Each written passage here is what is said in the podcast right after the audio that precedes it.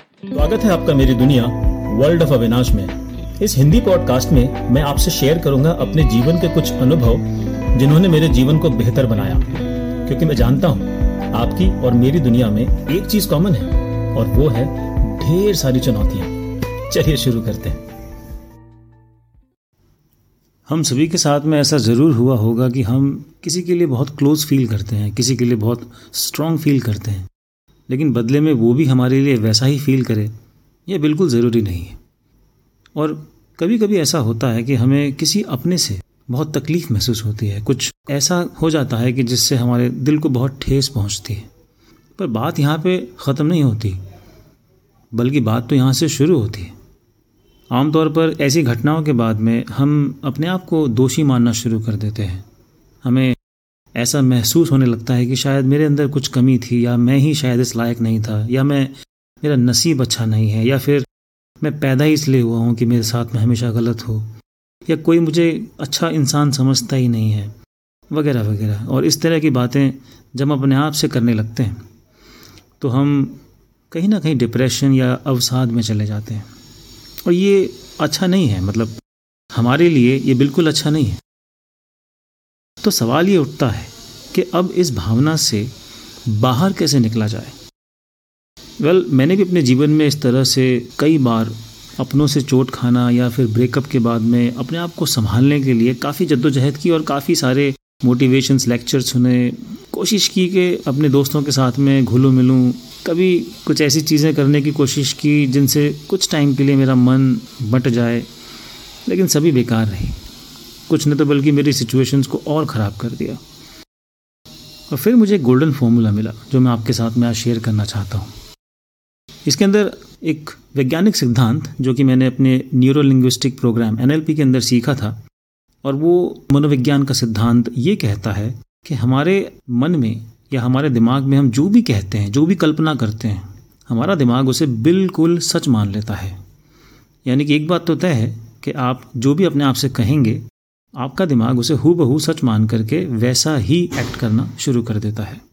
तो जब कभी आपका दिल टूटे और आपको कुछ ऐसी यादें जो सताने लगे तो आपको करना क्या है? बहुत ही सिंपल एक्सरसाइज करनी है। और इसे करने के लिए आपको किसी काउंसलर की या फिर किसी भी तरह के इक्विपमेंट्स की ज़रूरत नहीं है।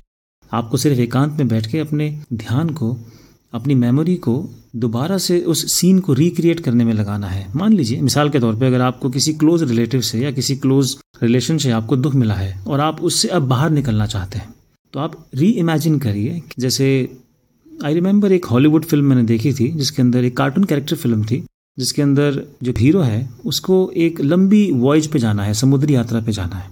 और उसके लिए वो अपने सभी परिवार वालों से एक एक करके विदा लेता है, अपनी मम्मी, पापा, भाई, बहन, दोस्त, सबसे गले मिलता है, सबसे अपने भाव प्रदर्शित करता है। और बदले में सभी परिवार के सदस्य, दोस्त, भाई, बहन, वो भी अपना कृतज्ञता, अपनी, अपना प्रेम प्रदर्शित करते हैं और उसे दर्शाते हैं कि वो कितना अच्छा इंसान था उनके लिए।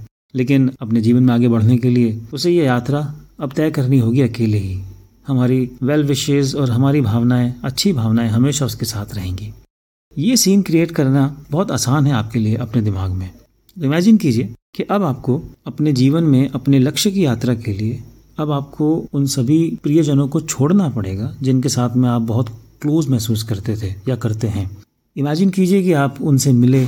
अब आपको अपने जीवन की यात्रा में जाने से पहले उनसे मुलाकात करनी है। अभी आप भी अपना भाव प्रदर्शित कीजिए कि आपके साथ में मुझे कितना अच्छा लगा, जितने टाइम में हम साथ रहे, बहुत अच्छा लगा। तुमने मुझे पावर दी यू गेव मी इंस्पिरेशन लेकिन अब मुझे अपने जीवन की यात्रा में आगे निकलना है।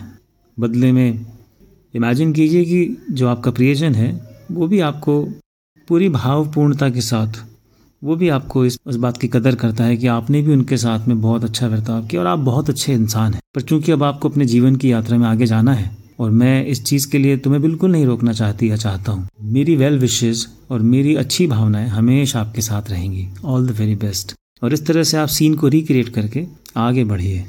आप किसी भी तरीके से उसको इमेजिन कर सकते हैं कि या तो आप हवा में आगे बढ़ रहे हैं और धीरे धीरे धीरे धीरे आपके प्रियजन, उनका व्यू खत्म होता जा रहा है और फिर वो बादलों में छिप जाता है और आपको फिर आगे अपना सफ़र दिखाई देता है। या फिर आप वॉयज में या मीन नाव में आगे बढ़ते हुए धीरे धीरे अपने प्रियजनों को धुंधला पाते हैं और एक टाइम के बाद में वो बिल्कुल ओझिल हो जाते हैं और आपको सिर्फ़ आगे समंदर और अपना रास्ता दिखाई देता है। ये प्रैक्टिस बहुत ही करामाती है, क्योंकि आपके दिमाग को तो नहीं पता कि ये सच है या गलत है। जो आपने देखा, उसने वही मान लिया। ये करने से आपके इमोशंस को आपने सप्रेस नहीं किया।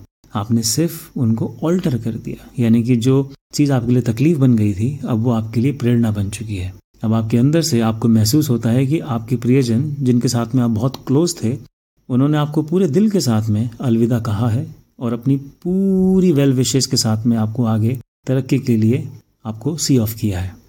आप करके देखिए, मैंने अपने जीवन में जब इसको अप्लाई किया तो मैं हैरान था। जिन चीज़ों से मैं बहुत परेशान होकर के अपने आप को कोसने लग गया था और अपने आप को अंदर ही अंदर खोखला करने लगा था।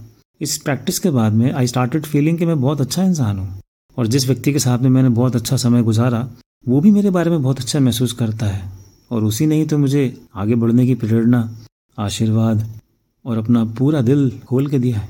आशा करता हूँ कि आपके जीवन में और मेरे जीवन में जो भी प्रॉब्लम्स के साथ में मैं आगे बढ़ पाया हूँ वो मैं आपसे साझा करूँ क्योंकि मैं चाहता हूँ और मैं जानता हूँ कि मुझमें और आप में एक चीज़ कॉमन है कि हम दोनों के जीवन में ढेर सारी समस्याएँ हैं। धन्यवाद।